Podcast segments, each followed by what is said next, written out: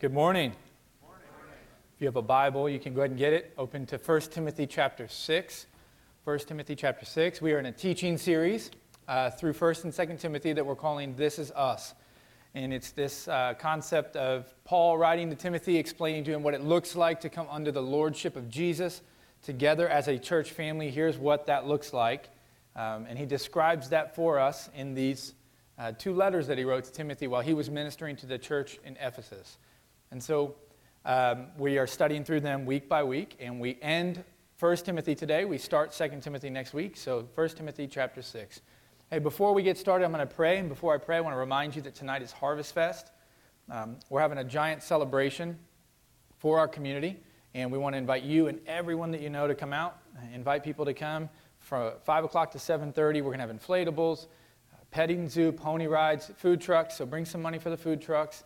Um, all kinds of fun and games. It's just going to be a blast, and want to invite you to come and bring your family with you uh, tonight here at New Hope uh, for Harvest Fest. Now, if you call this place your church home, uh, we have a house on the south side of our property called the Mountain House, and there is a big piece of grass between that house and this building, and we're asking anybody that calls this place their church home to park in the grass there to make room for people in the community to park in the parking lot. So keep that in mind housekeeping items out of the way, let's pray and jump into 1 Timothy 6. Father, we thank you this morning for your presence with us. We thank you for the time of communion together as a church and singing. And as we open your word, we believe that you will communicate with us. We believe you have something to say, God. And so we pray that you would speak to us very clearly. God, I pray over the vision of our church that we would truly be disciples who intend to make disciples, that all of life, God, would be spent living for you. That when we come into this place, we would be tired because we've been living on mission all week, sharing the gospel, spending time with people, encouraging them.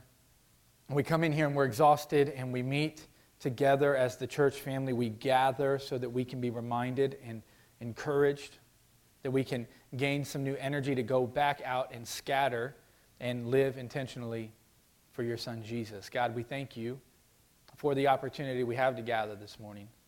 And we look forward to what you have to say to us. We pray for this in Jesus' name. Amen. What we're going to talk about this morning um, kind of fits with this story I heard this week of a grandfather sitting with his grandson on the front porch of their house. And the grandson is sitting there talking, getting wisdom from his grandfather, when all of a sudden, one of the dogs from underneath the deck takes off running, barking, and, and just beelining it for the woods. And there goes the dog. And Grandson's like, Whoa, what is that? And the grandpa goes, Well, just wait a second. Wait just a couple minutes. And all of a sudden, all nine of his other dogs take out from underneath the deck. He had a lot of dogs. They take off running for the woods too, and they're barking and screaming. And the grandpa says to the grandson, Hey, if you wait about four or five minutes, those other nine dogs are going to come out of the woods and they're going to have their tail between their legs and they're going to be whimpering. Sure enough, about uh, seven, ten minutes later, here come all those nine dogs. And the tail between their legs and they're whimpering. They come walking right back to the deck. They lay down and go back to sleep. And grandpa says, Hey, wait a couple more minutes and you'll see that lead dog come back out. A couple more minutes, here comes the dog out of the woods with a rabbit in its mouth. And grandson says, How's what what just happened there? He said, You know why the lead dog stayed in the woods and got the rabbit? The grandson says, No, why is that? And grandpa goes, Because he's the only one that actually saw the rabbit. Everyone else was faking it. They just heard a lot of commotion and ran toward it. And I hear something like that and I think, man, is that not a picture of uh, the Christian life sometimes? Or just life in general, right? We get so caught up, we hear some commotion, we see somebody doing something, and we just go after it. We let the culture in the world dictate so much of the way we live our lives and lead our lives.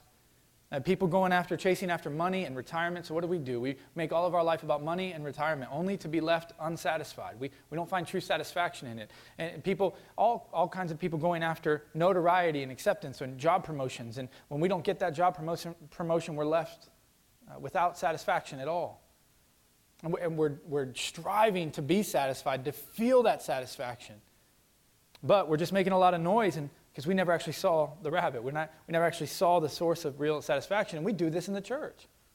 I mean, we come to church, and friends, it's easy living in central Indiana in the Bible Belt sometimes to come and sit in a seat and watch a stage, go through the motions, speak fluent Christianese, never watch rated R movies, only do Christian things, and, and feel good about ourselves as though we're really chasing after Jesus when in reality we never actually saw him.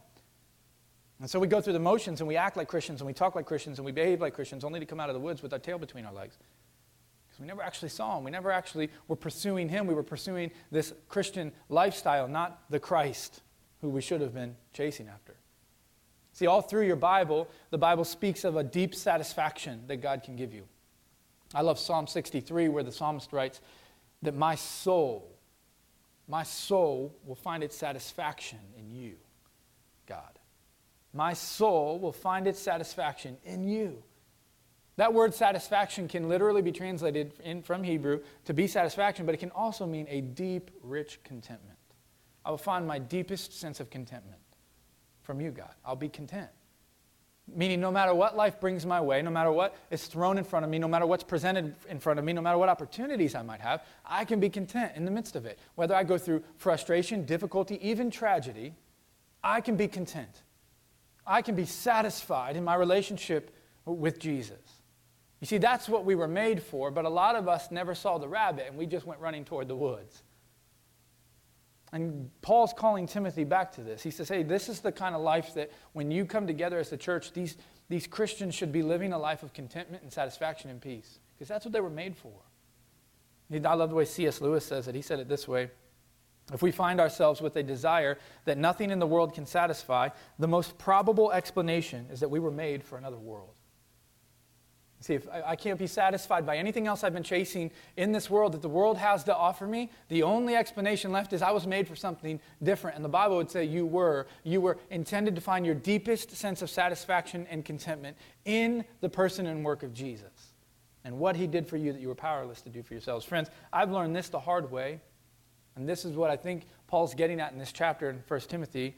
So you cannot have the contentment, the satisfaction that the gospel promises and offers by faking your relationship with Jesus. You can't fake it. Because you just go through the motions, you just behave, you fake it, it leaves you dissatisfied. It leaves you with a sense of wanting more.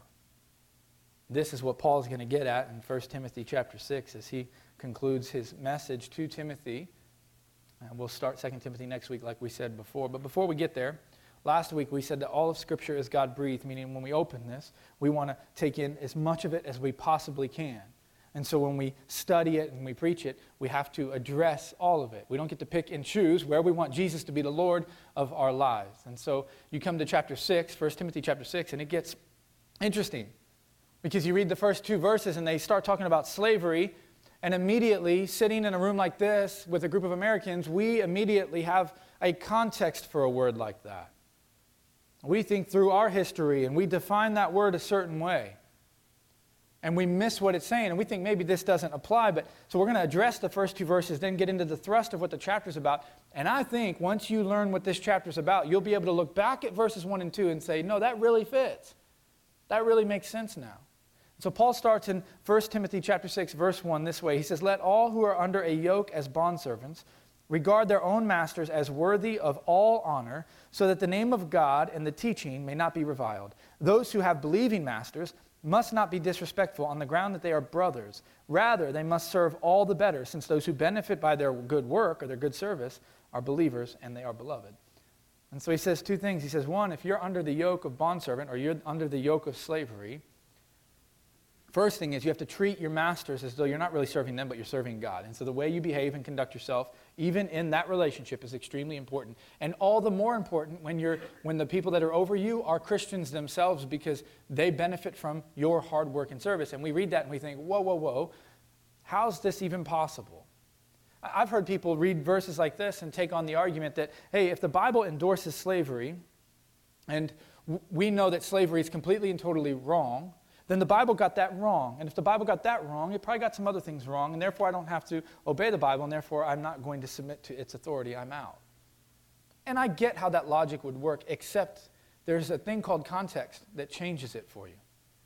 You see, I think there's two things, and we don't want to spend all morning on this, but there are two things that, if you'll keep in mind, provide a context for verses 1 and 2. The first thing that people overlook when they are insistent that the Bible got this wrong is this. The first thing is this there's a drastic, when I say drastic, I can't emphasize that enough. There's a drastic difference between first century Greco Roman slavery and slavery as we see it in American history. Okay? Drastic difference. Okay? As a matter of fact, in uh, first century when you would hear bondservant or slavery, here's some of the things it could mean. Every seven years, anyone who was in one of these relationships, anyone who was a slave or a bondservant to a slave master, was given the opportunity every seven years to be completely set free. Okay, so this relationship, you had the opportunity to just walk away and it's fine. But many of them didn't because they entered into that relationship on their own decision, based on their own choice. They entered into it because they'd have a debt, and this person could erase that debt if you enter into this relationship. And so they would enter into that, that, that bond servant and slave relationship so that they could pay off the debt and they could work as long as they want. In that, in the first century world, you were allowed to be educated. You could pursue education. Many people were educated doctors, physicians, all kinds of things were in these relationships to pay off massive amounts of debt and to work for people. In addition to that, you could support your family and have your family, and many had really great relationships with their slave owners. And so you read that and you're thinking, whoa, whoa, whoa, because we're reading through the lens of our own context.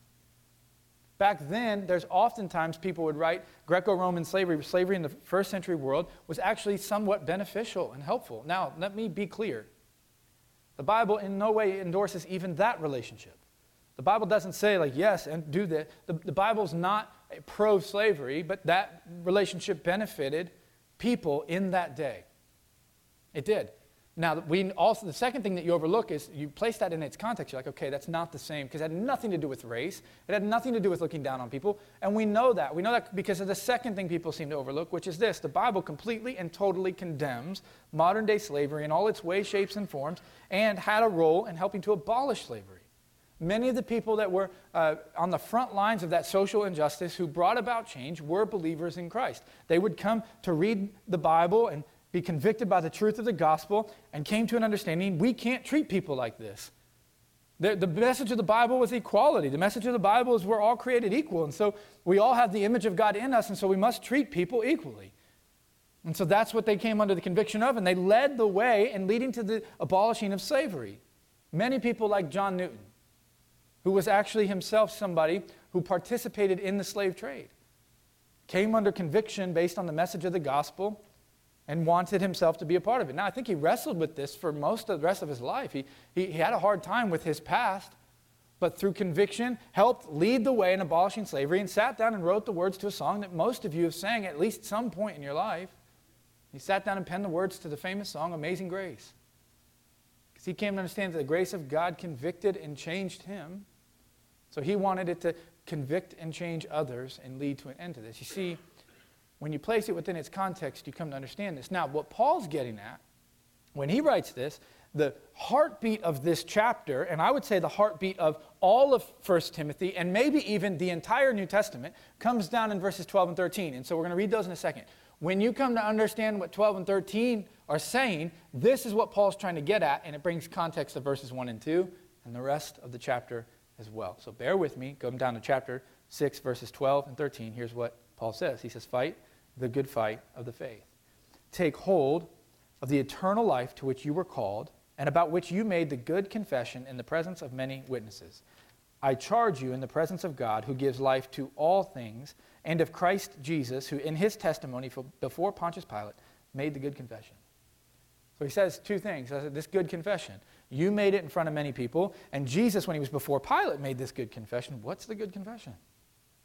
What is, what is this? If you remember when Jesus was, was on trial and Pilate was near him, Pilate made an accusation toward him that Jesus affirmed was true. He said, They say that you're a king. Are you a king? He says, What you're saying is true. And so the good confession, what is being confessed here, what Paul's talking about is this that all of life comes underneath the kingship and lordship of Jesus. Okay? Bear with me here all of life. That means everything. That means when we read the Bible, we take it as the truth from God about the life of Jesus, and we say, I will submit to this because you're the king. That means that if I don't like it, I still submit to it. If I'm not comfortable with it, I still submit to it. I'm trying to seek and understand it as much as possible. Wherever you call me to go, I'm going to go. Whatever you call me to do, I'm going to do. You're my king. I don't turn that like I don't develop a switch where I turn that on some days and off other days. And friends, if this is true, church must be, has to be more than a seat on a Sunday. It has to be. Because if Jesus is the king of your life, if that confession is true, if he is the Lord of lords, the king of kings over your entire life, that is not a once a week commitment. That's an everyday, all of life invitation for Jesus to be a part of, rule, and have authority over the everyday stuff of every part of your life.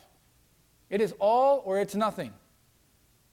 And he is reminding him, hey, Timothy, when you made that commitment, you committed that Jesus would be the Lord of all. And that means that when you're in this certain relationship, when people have a master over them, they need to remember that they're representing a much bigger master, that their small story is a part of a bigger story, that their real king is Jesus. And when they made that confession, it said that even when the circumstances aren't ideal, they're not great, they're not fun, he's still my king.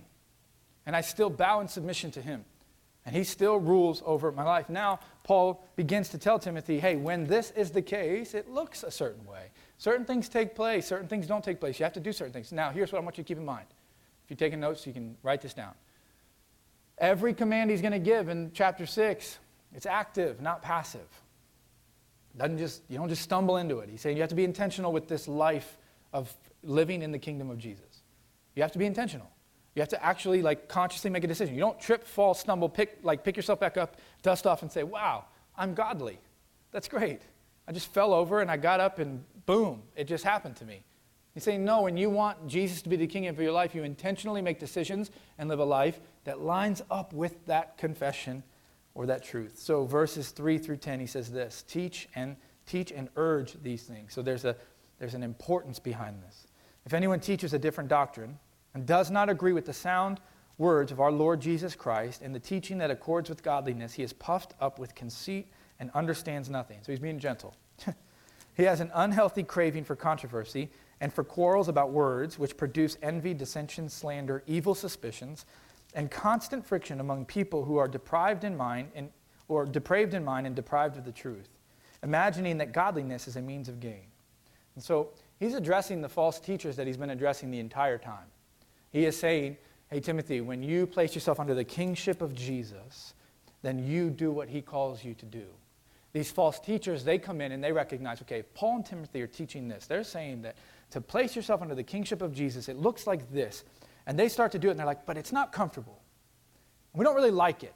And there's much more to be gained if we would just cut some corners and change some things. And so they come in and say, well, let's change this. And, and yeah, sure, that sounds good, but this part's not comfortable. And I don't like that part. And man, if I'm not comfortable, I'm just going to go somewhere else. And, and so let's just make it comfortable. And we'll all just kind of cut corners and make it as easy as we possibly can to make it as comfortable as we possibly can. And then following Jesus will be a breeze. And Paul's saying these people come in and they start making the, the faith and, and following Jesus and, and submitting to his kingship, they start making it like for profit and they start changing things the way they want to. It's not true to what they taught that it looked like when you submitted yourself to the kingship of Jesus. So he says, You've got to do away with that. You've got to be intentional. Friends, here's, here's a bit of advice. If you want to guard yourself from falling prey to that, making your faith comfortable, you cannot only depend on me. You cannot come in on a Sunday morning and only depend on your preacher. You have to be in this word during the week. You have to be reading it. You have to be to bring, you have to crave it and desire it and study it and listen to it and, and, and pray with it and, and talk to other people about it. You have to develop a love for Scripture. If your heart's really going to be guarded, you cannot simply depend on a Sunday morning in a seat looking at a stage week after week after week. This is important. What we do is important because we open up God's Word, and together as a church we want to follow Him, but individually you must be doing the same thing as well. And that's what Paul's telling Timothy to do. He continues, he kind of shifts gears a little bit. Verse 6, he says, But godliness with contentment, that's great gain. For we brought nothing into the world, and we cannot take anything out of the world. But if we have food and clothing, with these things we can be content. But those who desire to be rich fall into temptation, into a snare, into many senseless and harmful desires that plunge people into ruin and destruction. For the love of money is a root of all kinds of evils. It is through this craving that some have wandered away from the faith and pierced themselves with many pains. So he says, we need to pursue the satisfaction that only comes from Jesus. He says, not only will the enemy deceive you into making Christianity teach and, and, and command you to do what's only comfortable for yourself. In addition to that, the enemy is going to use money and the pursuit of riches and comfort to deceive you as well. He's going to say you need to get more and gain more, and you're going to develop a craving and a desire for more money and more stuff. And we all get kind of roped into this. This is all something that we all get pulled into uh, wanting and desiring at some point in our life. Every single one of us. And I think this is why Jesus consistently told his followers to watch out for the temptation that money will bring into your life if you're not careful. I mean, think about this. In Matthew chapter 6, if you have your Bible, you can flip over. He talks about this. There's anxiety that gets built up. Now, if I were to sit and talk to you, just me and you, I think that we could probably agree that at some point in our lives together, we've felt anxious about money. Maybe live paycheck to paycheck for a season in your life. Maybe you're there right now. Maybe the debt has just felt like you're, you're swimming in debt. You don't know how you're going to get out of it. Maybe you want to provide for and buy things. Maybe you desire to be comfortable. Maybe you look at your neighbors and they've got things that you don't have that you want. And the anxiety begins to build up. And you don't know about retirement. You're not sure about this or that. And, and before you know it, all of your thought life and all of your heart is consumed with thoughts about money and desire for more money. And there's not a lot of room left in there for Jesus. I think Jesus knew this. And he says these words in chapter 6, verse 25. He says, Therefore I tell you, don't be anxious about your life, about what you'll eat or what you'll drink, or about your body or what you'll put on. Is not life more than food and the body more than clothing? So then he goes on and he describes what it, why that is. Because God provides. He doesn't say because everything will work out. He says no, because your deepest satisfaction can come from God because God always comes through. He's always faithful. Look at how He provides for all of creation. You're the pinnacle of His creation. Why would He not provide for you? He's always going to come through. He always has, He always does, and He always will be faithful in providing for you. He says, How do you keep your mind focused on that? You jump down to verse 33, and he says this You seek first his kingdom, the kingdom of God, and his righteousness, and all these things will be added to you, meaning you'll find great contentment and satisfaction. Therefore, don't be anxious about tomorrow, for tomorrow will be anxious for itself. Sufficient for the day is its own trouble. And so Jesus taught this. Stop being so worried about everything that's going to happen to you. Stop being so ang- like riddled with anxiety that you can't function and focus on him because you're going to lose the satisfaction that only comes from him. Paul would then write this to Timothy in Ephesus, but Paul wrote it all the time because he knew, much like is true in your life and in mine, money creates a distraction from the mission of God. It just does if you're not careful and intentional and on purpose.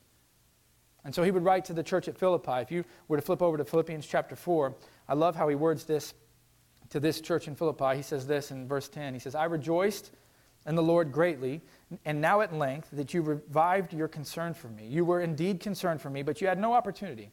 Now, here's where he gets to what it looks like to follow Jesus in the area of contentment. He says, Now, not that I'm speaking from being in need, for I've learned in whatever situation I am in to be content. I know how to be brought low, and I know how to be in about, I know how to abound. In any and every circumstance, I have learned the secret of facing plenty and hunger, abundance and need. And the secret is this I can do all things through Christ who gives me strength. You see, when you understand it through the lens of satisfaction and contentment, it's not about you getting what you want or accomplishing what you want.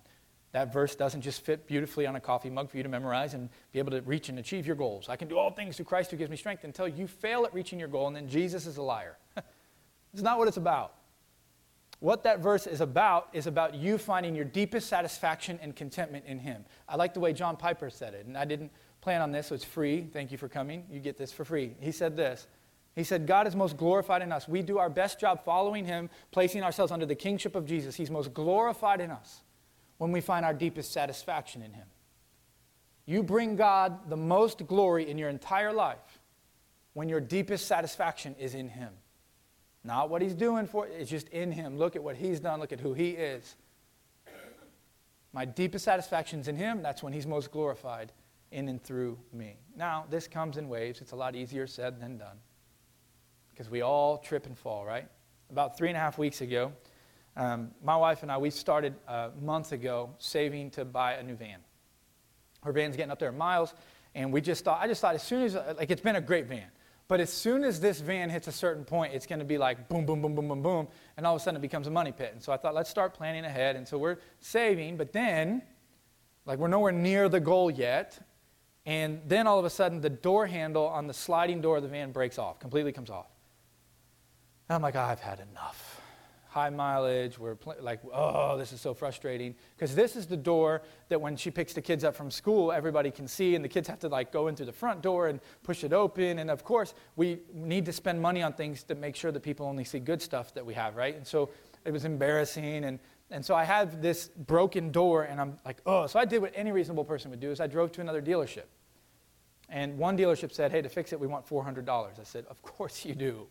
Of course you do. It's only a handle. Of course it would be $400. So then I drove uh, to a different dealership, and I said, all right, what can you do for me? I want to trade the van in.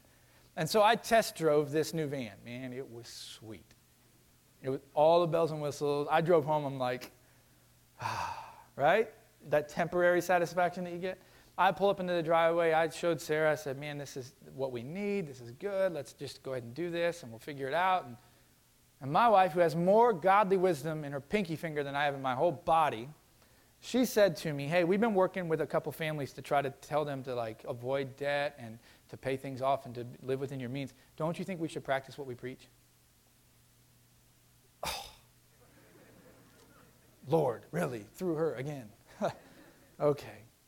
And so after talking about it, I drove back that night after they were closed because I didn't want to deal with a salesman. And I dropped off the car and I put a little envelope that said, Don't call me. And I put the key in the drop box and they called because, uh, of course, they called. But we got rid of the van because I learned this principle that the deepest satisfaction shouldn't be in getting a new thing. Like, I didn't need that. I didn't need to place my identity in that. And, and it, my wife reminded me, like, no, like, we can do this the way we're, we committed to doing it.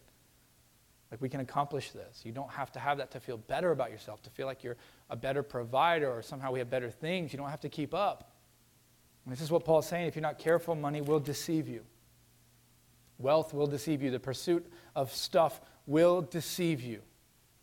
He says, but here's the plan to avoid that. He says this, but as for you, verse 11, O man of God, flee these things. If you have a Bible, underline that or highlight it. Flee these things. Pursue righteousness, godliness, faith, love, steadfastness, gentleness. Fight the good fight of the faith. Take hold of the eternal life to which you were called and about which you made the good confession in the presence of many witnesses. I charge you in the presence of God who gives life to all things and of Christ Jesus, who in his testimony before Pontius Pilate made the good confession, to keep the commandment unstained and free from reproach until the appearance of our Lord Jesus Christ, which he will display at the proper time. He who is blessed and only sovereign, the King of kings, the Lord of lords, who alone has immortality, who dwells in unapproachable light, whom no one has ever seen or can see, to him be honor and eternal dominion. Amen. So he says to him, You want to avoid uh, being deceived by money and being roped in by money, Timothy, there's certain ways that you need to do this. And you, first of all, you need to flee from those things. You need to run away from the things that entice you and pull you in, and instead pursue the life that God has for you. And he ties it all back to kingship. He says, You pursue your king. You pursue the one who did for you what you were powerless to do for yourselves. Pursue that life, and these things will take care of themselves, but you have to flee. You, don't just passively accept that truth. He says you have to intentionally be active with that truth. Uh, you think about fleeing, what we were studying this together, some, some of the ministers on staff here at the church, and one of them said, Hey, there's always a cost that comes with fleeing. Like it's never like this simple, easy thing, it always costs you something. And immediately when they said that, I thought of the story of Joseph in your Old Testament. Joseph, this kid who God gave this great dream to, who continually was mistreated and abused finally, because of integrity and character, rises up the ranks of leadership and begins to lead in Potiphar's home. Potiphar was an army general. Potiphar trusted him with everything until Potiphar's wife makes an inappropriate move on Joseph, and the Bible literally says that he fled from her. He literally ran away from her in a pursuit of integrity and character that would honor God. He ran from her, and she stole his coat and used it against him. And, the, and guess what? The consequence right? The reward that Joseph got for his integrity was to be thrown in prison. It always costs you something, right? But God would use that to train him, teach him, and prepare him to do incredible things for his kingdom later on. And I'm convinced he does the same thing in our lives. But we have to actively flee the things that are causing us to stumble. I, have said this to you guys before. The way that I would encourage you to do this is uh, stir and starve. We've said this before, but we'll say it again because it's always good to be reminded. Everybody say stir. Say starve. One more time stir, starve. So you stir the things that create affection for Jesus in your life. Like you have to constantly, it's, you can't let, leave it sitting there stale. It has to be stirred. Constantly stirring these things that create affection for Him in your life. For me, I like to read.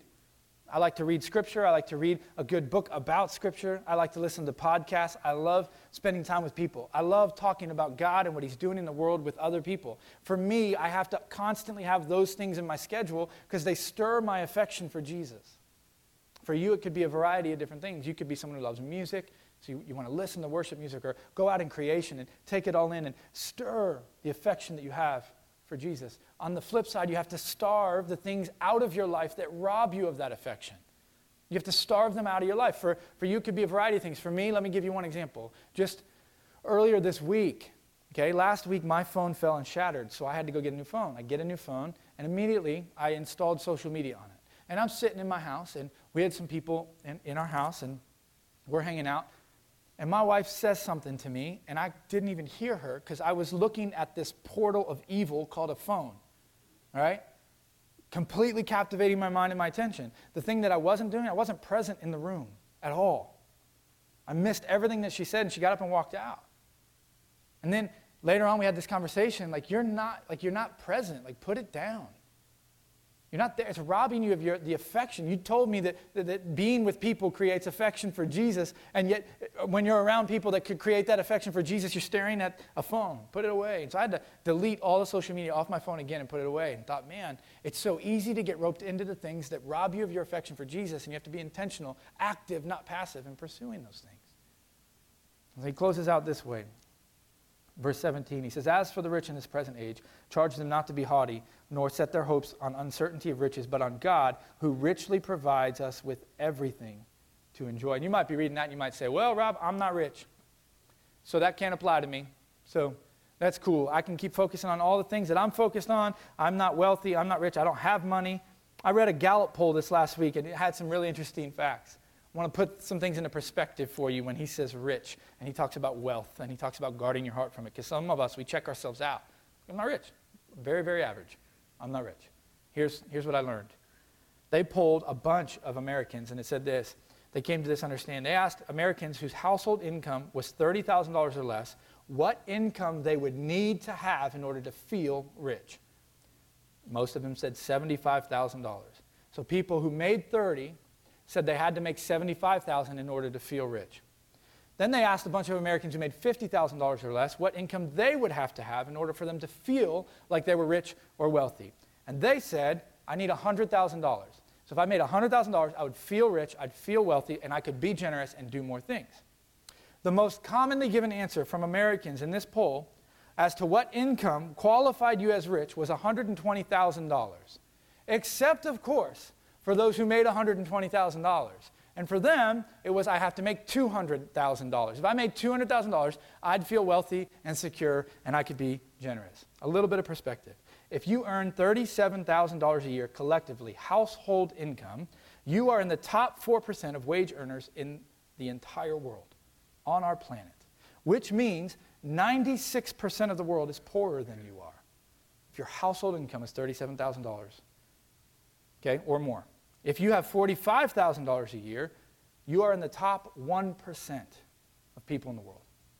Now, this article also talked about a story where Bill Gates went to India.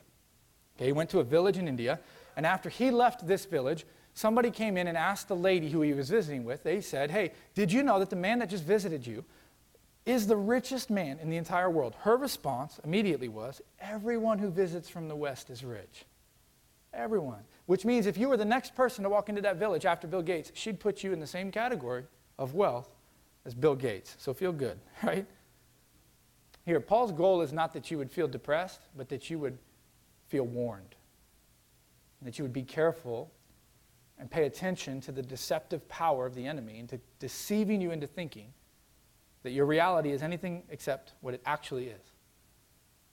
You see, if you're not careful, money would make you one of those nine dogs that came out of the woods with the tail between their legs, saying, I thought I was chasing something.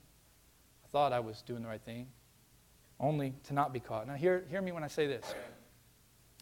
The Bible never says that money is evil. It never says that wealth is wrong. It never says that being rich is wrong. In fact, Paul's goal here in 1 Timothy 6 is to say not that the rich people should just get rid of all their money and be poor. What he's saying is rich people should be extra careful.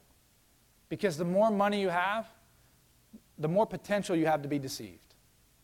The larger your wealth is, the more potential you have to let your identity be caught up in that.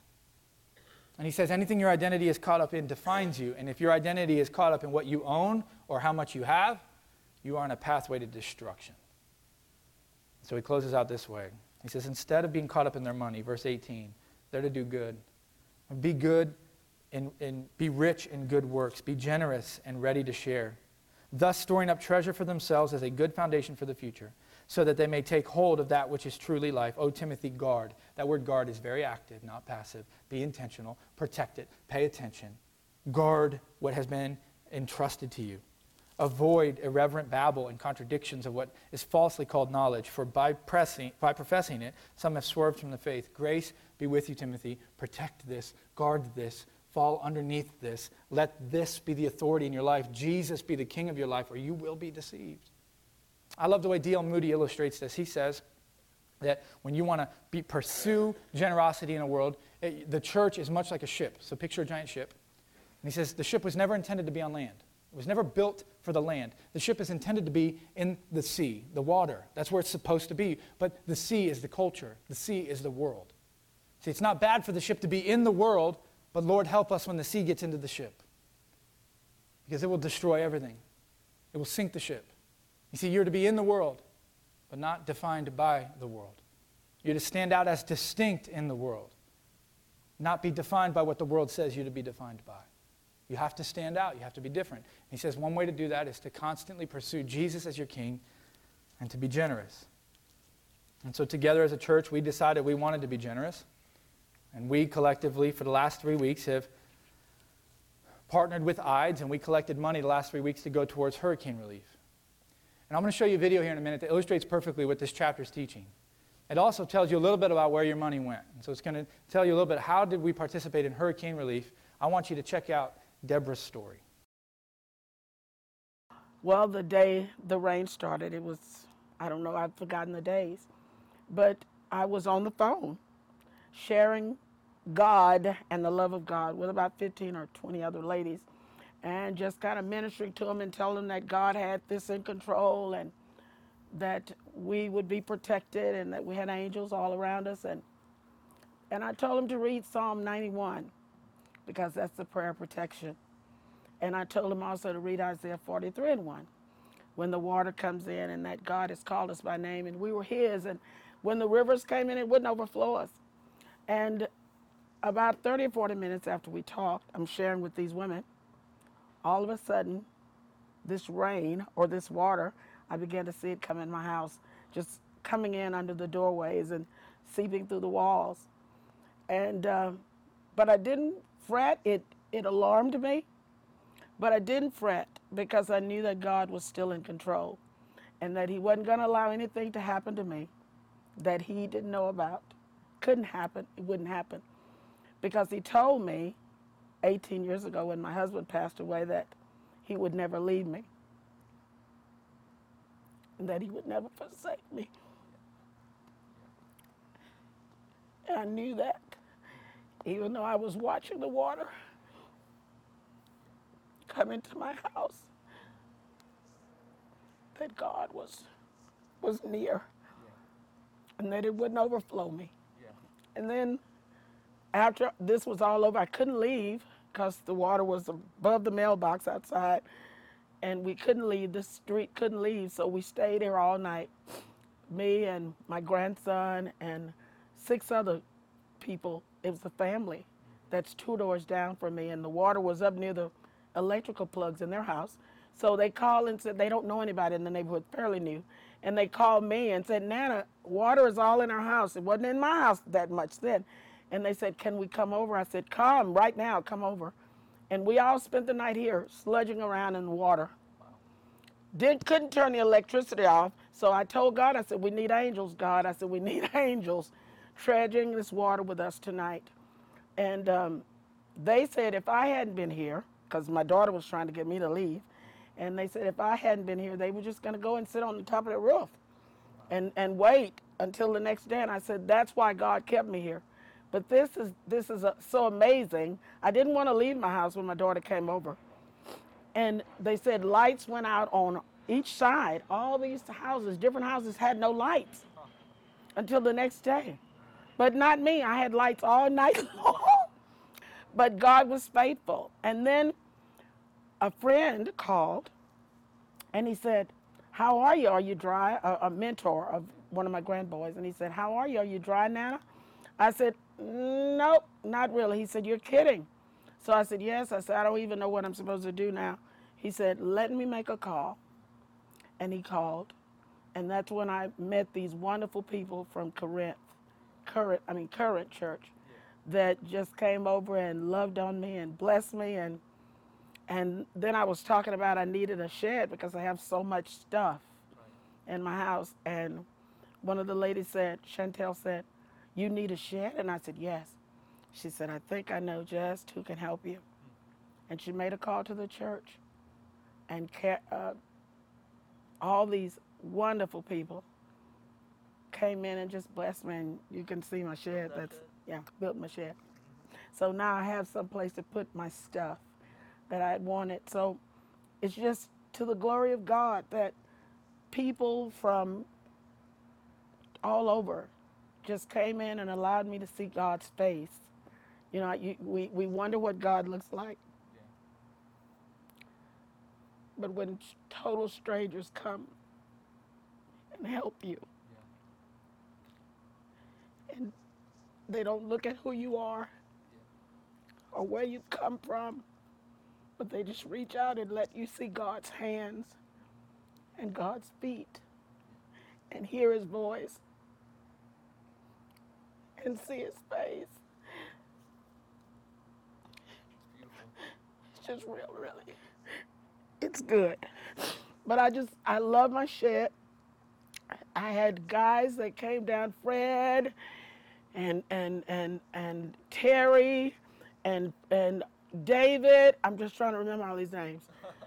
and and today Rick is here, and all these people that build me my shed. Yeah. And I just want to thank all those wonderful people that I'll probably never meet on this side. But I think when we all get to heaven, they'll say, We were the ones that helped you with that shed. God will say, These are the people that loved on you. Awesome it, it's going to be amazing. It's going to be wonderful. But they built this shed for me and they came from Dallas and they said they were out of Fort Worth. And then Rick told me today that there were people possibly in Florida who has been hit the same way that we have down here. And they built for me. Never meet them, probably never meet them. But I want to say to them today, thank you very much. Blessed me. You've helped me. And I know God is pleased.